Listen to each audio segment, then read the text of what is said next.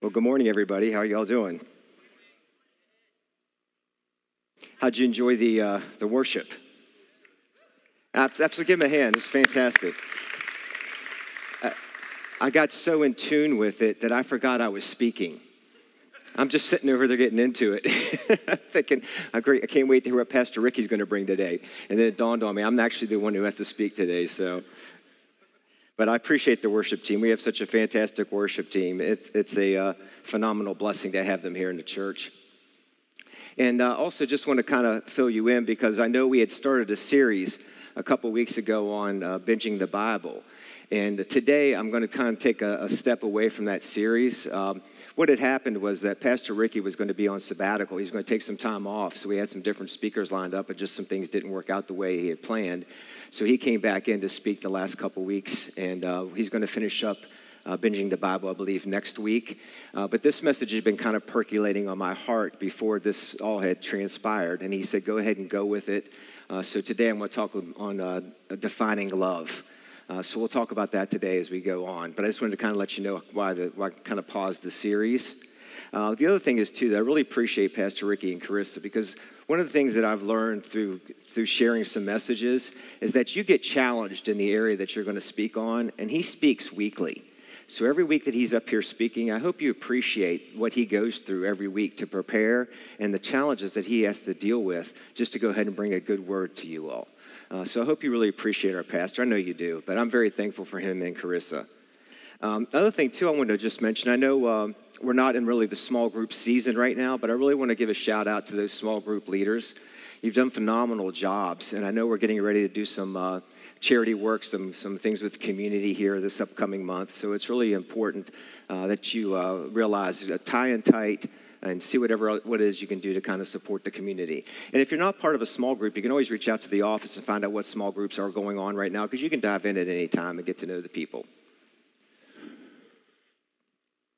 So today, as I was mentioning, uh, I wanted to kind of talk about defining love, and it, it just dawned on me. Um, I was finding myself one day uh, in an argument with somebody on Facebook. Has anybody ever gotten an argument with somebody on Facebook? okay, so, some, some of you have, all right. Uh, it got a little tense too. And, and the person that, uh, that I was kind of interacting with seemed to become very defensive. Uh, let me also tell you, this was, this was a second cousin of mine, by the way, and she, she got very uh, agitated with me.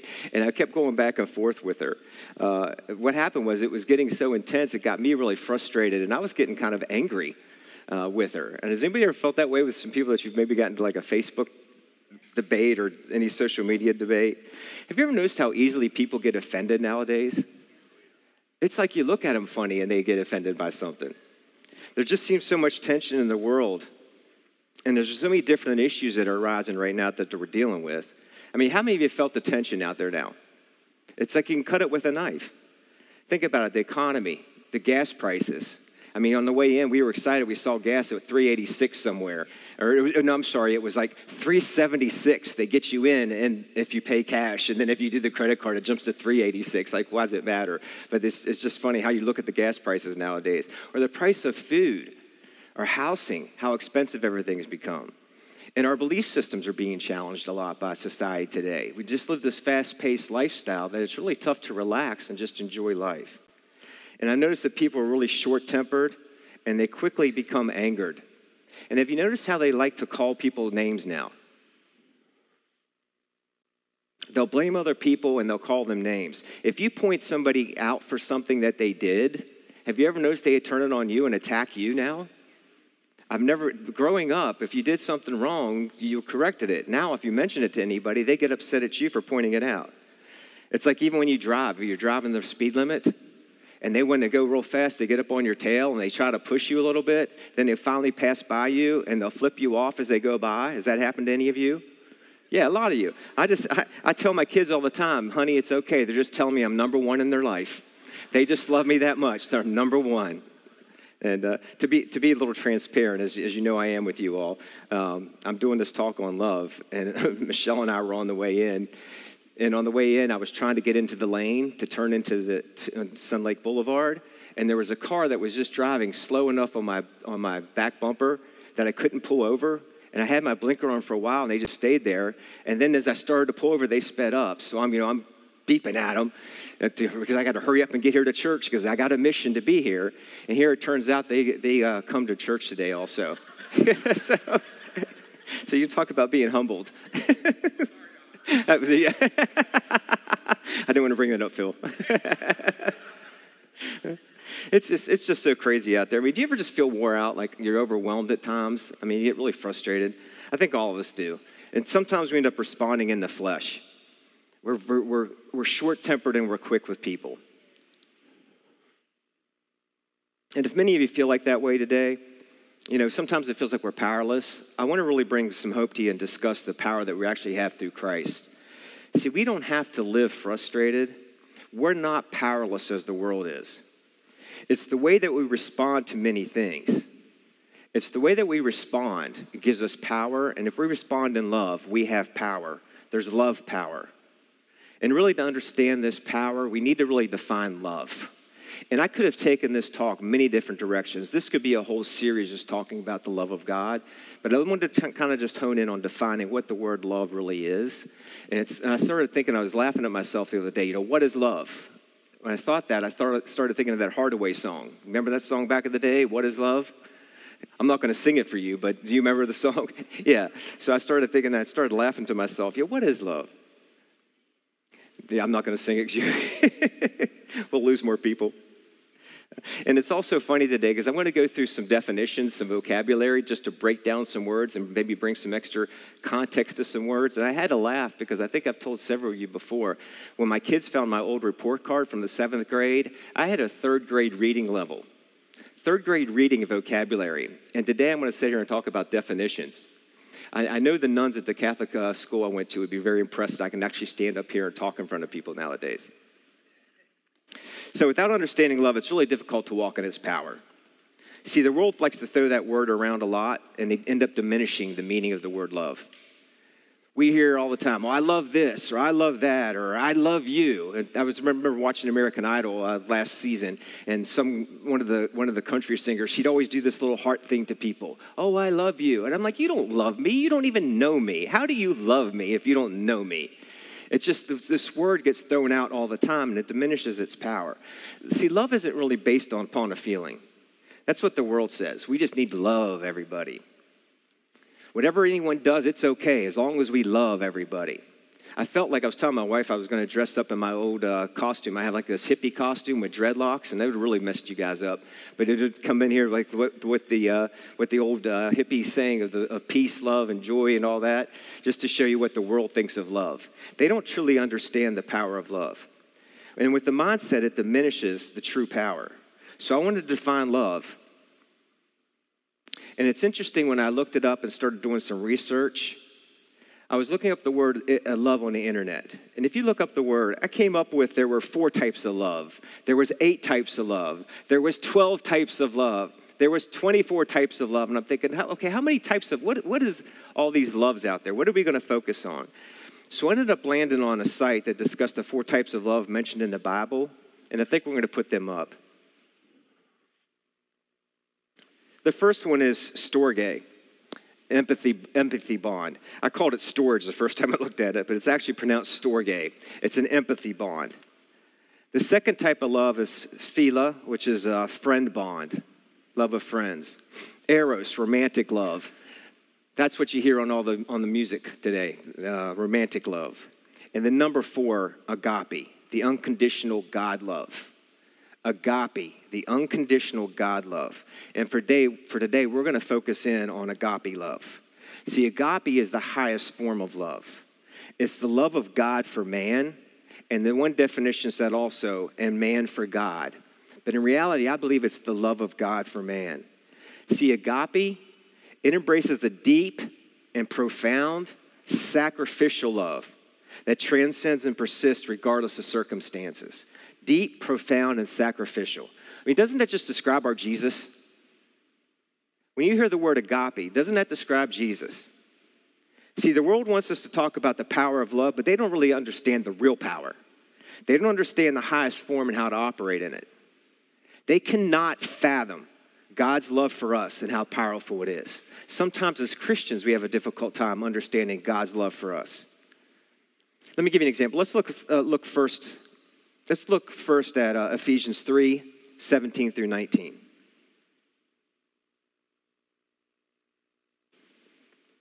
Then Christ will make his home in your hearts as you trust in him. Your roots will grow down into God's love and keep you strong. And may you have power to understand, as all God's people should, how wide, how long, how high, and how deep his love is. May you experience the love of Christ, though it's too great to understand fully, then you will be made complete with all the fullness of life and power that comes from God. Power that comes from God. And in a minute, we're going to see some scriptures where God is love. So if you transfer the word love for God, power that comes from love. See, if you look at these, uh, in these verses, when you look at the word love, it's all translated agape. God's love for man. And the two scriptures I want to also point out and share with you are 1 John 4 8 1 John 4 8 says, But anyone who does not love does not know God. For God is love. That's what I was mentioning to you a minute ago. For God is love. And then 1 John 4 16, and this is in the New Living Translation God is love. And all who live in love live in God, and God lives in them. Again, the word for love here is the Greek word agape. So if we're putting all this together, there's power in love. And God is love, and as we live in God, we're operating in His love. So, knowing this, how do we even understand agape love? So, to do this, I want to go to uh, 1 Corinthians chapter 13. 1 Corinthians chapter 13. They usually call this the love chapter. And a lot of times before you get married, they'll have you read this with your spouse, the love chapter. But before we dive in, let's discuss some of the, some of the background of the Corinthians, just to bring some more context to, to the uh, scriptures. See, uh, 1 Corinthians was believed to have been written by Paul towards the end of his stay at Ephesus. See, Corinth was a thriving city at the time. It was a chief city of Greece, both commercially and politically. So it, had, it, it yielded a lot of influence. It had two harbors, which is a big deal back in the day. And trade would flow from the cities of uh, from, from cities in Italy and Spain to Asia and Egypt. And the people were interested in Greek philosophy and wisdom. A lot of head knowledge is what they were interested in. They had 12 temples dedicated to their gods. And these are temples, these are large buildings, not a school, these are huge buildings. One was for Aphrodite, and she was the goddess of love and religious prostitution. There was also a Jewish synagogue there. And see, Corinth was a center of open and unbridled immorality. Worship of Aphrodite alone had 1,000 priestess prostitutes. 1,000. That's like taking a small section in Amalie Arena when the Lightning play, and that would be the priestess prostitutes. So common was the practice that it was called Corinthicizing, to be Corinthicized, to practice sexual immorality. That's kind of the setting of the Corinthian church. The church itself developed factions in morality. It was clear the church was gifted, but it was immature and unspiritual. It was noted that this letter is still timely for the church today because as Christians, we still be, we're still influenced by culture. Have you noticed how culture still creeps into our lives today? How we're influenced by worldly things? See, some of the problems they dealt with were immaturity, instability, divisions, jealousy, envy, marital difficulties, sexual immorality, and misuse of spiritual gifts. Does that sound like the world today? With the background, with that type of background, let's now turn to uh, 1 Corinthians 13, chapter uh, verse 4. But you know, I want to make sure I set this up uh, well for you also. To set this up, understand that there were factions developing within the church based upon beliefs, and some are seeking status through the exercise of the gifts, and the status appeared to be important to them. They wanted to be known for things. Also, as we read this, the NIV noted, the NIV notes, it stated that the word love is agape. So we're going to talk about agape love here. They're going to define the word agape. And this word, it says, indicates a selfless concern for the welfare of others. Just think about how that represents our Christ, how that is just like Jesus is, how his love was so great for us, and he manifested it upon the cross. So as we discuss this, I want you to look at this word as Christ himself. Remember, God is love, Christ is love. So as we're defining love, we're defining Christ. So 1 Corinthians 13, 4 through 8. Love is patient. Love is kind. It does not envy. It does not boast. It's not proud. It's not rude. It's not self seeking. It is not easily angered. It keeps no record of wrongs. Love does not delight in evil, but rejoices in the truth. It always protects, always trusts, always hopes, and always perseveres. Love never fails. I love that last line. Love never fails. So, as we go through this, I want to break down a few of these words and just kind of look at their significance to our lives and to who Jesus is. Because remember this, also scripture, uh, 1 John 4 17. 1 John 4 17 in the King James Bible says, As he is, so are we in this world. As he is, so are we in this world. So, as we're defining love, we're defining Christ. As he is, so are we. So, love is patient. Patience is the capacity to accept or tolerate delay, trouble, or suffering without getting angry or upset. And you know, sometimes I realized how impatient I've been with my spouse and my children. Sometimes we get so caught up on goal setting and so focused on just excelling and achieving in life that we become very short with people. Love also is, is patience also steadfast despite opposition, difficulty, or adversity. And a thing that came to my mind yesterday as we were driving, uh, a thought prompted was prompted in my mind. We often pray for patience. How many people have prayed for patience before? I've heard people say they pray for patience. And what do you get? Situations to make you more patient. Is that, is that not correct? You don't get more patience, you get situations. Well, if patience is love, why don't we pray that we understand more of Jesus' love? Because if we understand more of Jesus' love, we become patient. That was pretty good. That was, that was, that, thank you, Lord. The Lord is long suffering, for he doesn't want any to perish. And you know, I, I think about myself at times. Um, I mentioned about how I treat my spouse, but there's times I'm impatient with people even coming into church. That person was driving in the lane. I needed them to get out of the way. So th- those things creep into our lives. What else is love? Love is also kind. It's to show one's self mild, to show oneself mild, wanting to do good and bring happiness to others. Love does not envy.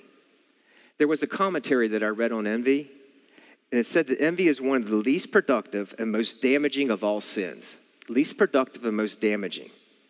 It accomplishes nothing except to hurt. Love keeps its distance from envy. It doesn't resent it when someone else is promoted or blessed. Think about your job situation. How many people get envious of others when they get promoted? Or even in your home, do you get jealous if your spouse is promoted? There's so many things that people can become envious of. Envy can eat at your soul and it'll even sour your soul. Love wants us to promote others.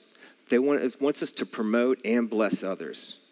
See, when we get in the spotlight, it's an opportunity to shed that light onto someone else, to uplift and encourage other people. That's what love is. Love is not boastful. Boastful is a self display, employing rhetorical embellishments and extolling oneself excessively. See, love doesn't need the limelight or attention. Love gives without wanting to be found out. Love doesn't parade around doing things and blowing its own horn. It reminded me of example of giving. How when the Pharisees were giving, they made sure everybody saw it. When we give, we give quietly. Now, you can use some stories and examples to help teach people. We had a really neat story happen recently. My wife felt prompted to help a family member out. And as she did this, out of the goodness of her heart, she helped a family member out. You know how cool our God is and how awesome He is? not only did he replenish what she gave, he also gave more than, the, more than what she gave, that it even paid for tithe and an offering. God is so awesome. And when you take care of giving and bless other people, he takes care of you. Love is not proud. Pride is to inflate, blow up, or to cause to swell up, to be puffed up, to bear oneself loftily. Love's not arrogant, it's not self focused, it's not thinking highly of ourselves and always having to be right. Spiritual pride is very dangerous. It's looking down on others, thinking you're spiritually moral, morally superior. Spiritually and morally superior. And I have to admit to you, I did this when I first got saved and got into the Word. I started to learn a lot, and I thought, man, I knew so much.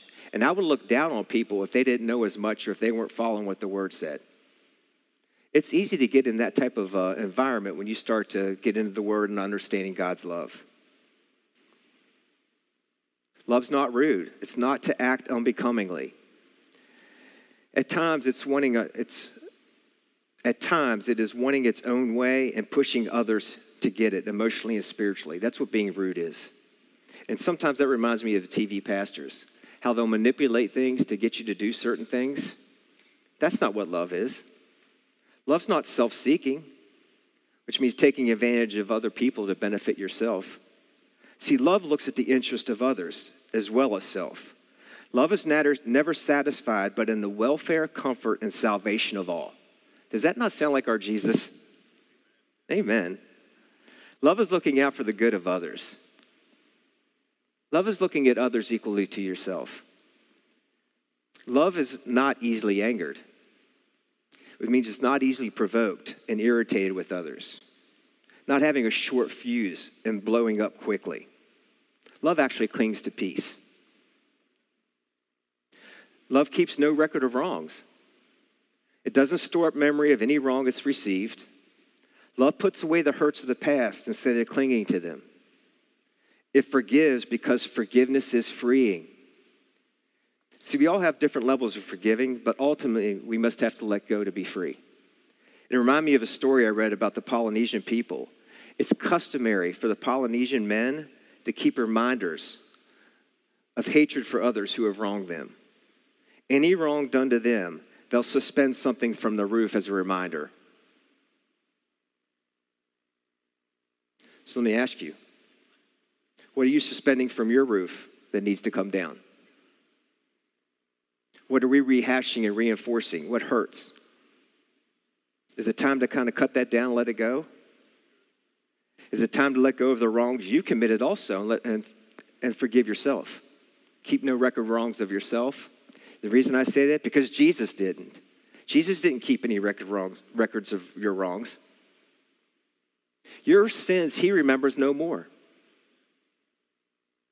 You need to let him go. Love does not delight in evil. The world delights in doing evil while saying it's all about love. I say that tongue in cheek. They say we should love everybody as they go around doing unmentionable things. See, love cares for the person, but doesn't accept the evil behavior and celebrate it. You can love a person without condoning their behavior. Love rejoices in the truth. What is truth? Truth is all the facts about something rather than the things that are imagined or invented. See, Jesus is the truth. John 14, 6, I'm going to read to you. John 14, 6 says, Jesus answered, I am the way, the truth, and the life. No one comes to the Father except through me. That's truth. We rejoice in Jesus and his love for us. See, love always protects also. It covers, it keeps us safe. When you're walking in love, you have a covering and you cover others. It's just like if you had good parents, how they took care of you when you were raised, how they covered you. With love, we care enough to cover, cover each other in prayer. Even in our small groups every week, we're praying for each other, we're praying for you in the church, and we're also praying for our pastor and his family. And also remember this we are covered by the blood of Jesus. It's always about what Jesus has done for us. Love always trusts. To place confidence in is what trust means. To trust in Jesus or God is able to either is, is able to aid either in obtaining or doing something. See, with God, all things are possible. Love always hopes.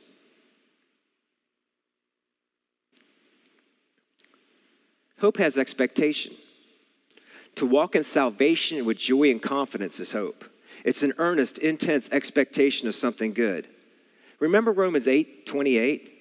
It says, And we know that God causes everything to work together for the good of those who love God and are called according to his purpose for them. Love always hopes. Love always perseveres. I mean, love, love endures. It remains. There'll be, tra- there'll be troubling times in life, but love remains. It bears bravely and calmly ill treatment. It holds fast to one's faith in Christ no matter what the trial is. I think of it also as holding fast to prayer for your family members. So as we go through this, were you able to see Jesus in many of these type of in many of these definitions? Isn't it, isn't it a beautiful portrait of what our Jesus is? Remember, as he is, so are we. So where are you at in your love walk? Did you sense some areas you were somewhat lacking in as we went through this? You don't have to raise your hand, but just kind of think about that for a minute. Did something stir within you? If so, I have some good news for you that we'll discuss here in a minute. And my talk is pretty quick today. I'm actually going to invite the band up here now as I start to wrap up because I want to bring some really good news. I know as many of you are going through some of this as you were thinking about things that maybe you're a little weak in, lacking, or you might need a little bit of uh, change or guidance in. I want to talk to you about the very last line love never fails. Love never fails. The word never, the Greek word is, uh, you have to help me out here. Uh, udop, udop, uh, help me out, folks.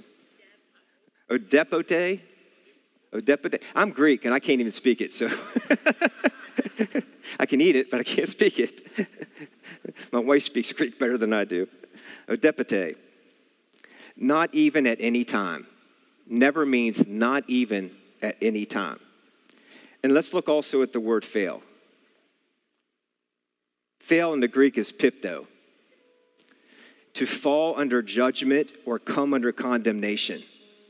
This fires me up, and I get really excited right at this point. Because if you look at this, never means not even at any time to fall under judgment or come under condemnation. Do you see how freeing that is? See, Romans 8 1 says, Therefore, there is now no condemnation for those who are in Christ. So maybe when you're feeling a few things you want to work on today, we'll talk about how to do that. But I don't want you to feel condemned. I want you to understand how freeing love is. I want you to see how empowering love is. I want you to understand how powerful you are when you're operating in, in agape love.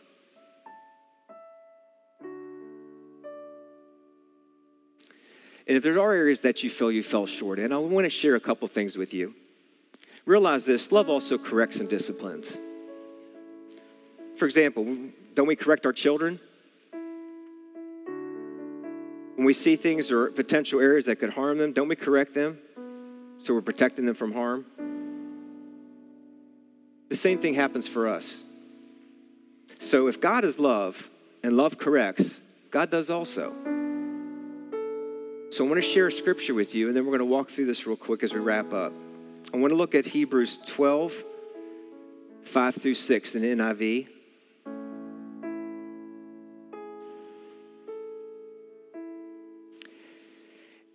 And, and you have forgotten that the word of encouragement that addresses you as sons. My son, do not make light of the Lord's discipline, and do not lose heart when he rebukes you because the Lord disciplines those he loves, and he punishes everyone he accepts as a son.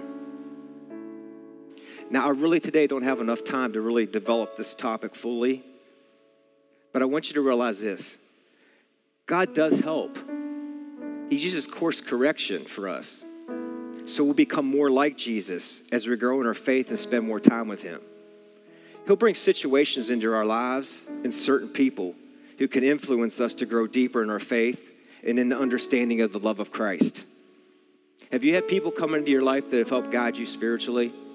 Have you had situations that have occurred that made you start searching out more things from the Word? I know several of you have experienced this. So, see, love does correct, but I also want you to see something about the correction. We always take correction as a bad thing. That's not how it's set up with love. If you look at the scripture, Hebrews 12, 2, in Hebrews 12, 2, it says, Let us fix our eyes on Jesus, the author and perfecter of our faith, who for the joy set before him endured the cross, scorning its shame, and sat down at the right hand of the throne of God. Fix our eyes on Jesus. This is a powerful way to have a course correction, folks. I think it's the most powerful way as we grow in love. We've got to keep our eyes on Jesus. You can't do this in the physical. Sometimes we try to t- take a, a, like a behavior plan or something we want to work on, and we try to do it in ourselves, and it doesn't work. Fix our eyes on Jesus and understand more of how much Jesus loves us. According to the Blue Letter Bible, fixing your eyes means turn the eyes away from other things and fix them on something else, as Jesus. Where are your eyes fixed? What have your eyes been fixed on? When you fix your eyes upon something, you tend to gravitate toward it, folks. Have you noticed that? As you intently gaze upon something, it influences the direction your mind goes, and where your mind goes, your behavior goes. See, folks, we can only change so much in ourselves, as I was mentioning. But when we look to the love of Jesus and desire to be with Him, we start to change. Our course starts correcting. You become more like Him, and when you do, you're operating more in love. So, the takeaway today is to focus our eyes on Jesus and his love for us, then allow him to change us. And I think as we do this, we become more powerful in love and can have more influence with people.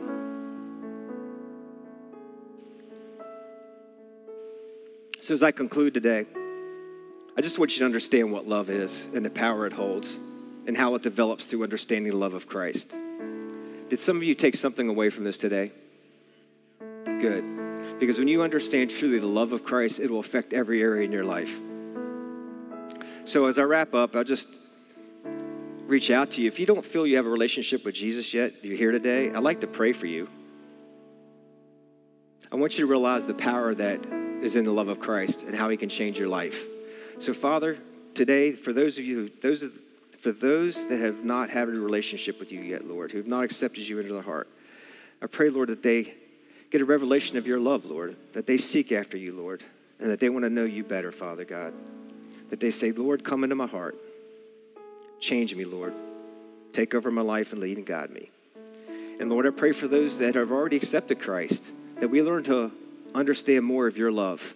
And as we allow it to change and permeate our life, Lord, that we walk in your love, your agape love and that we treat our brothers and sisters the way that you want us to treat, Lord, that we attract people to you because your love is so great. Thank you. And in Jesus' name we pray. Amen.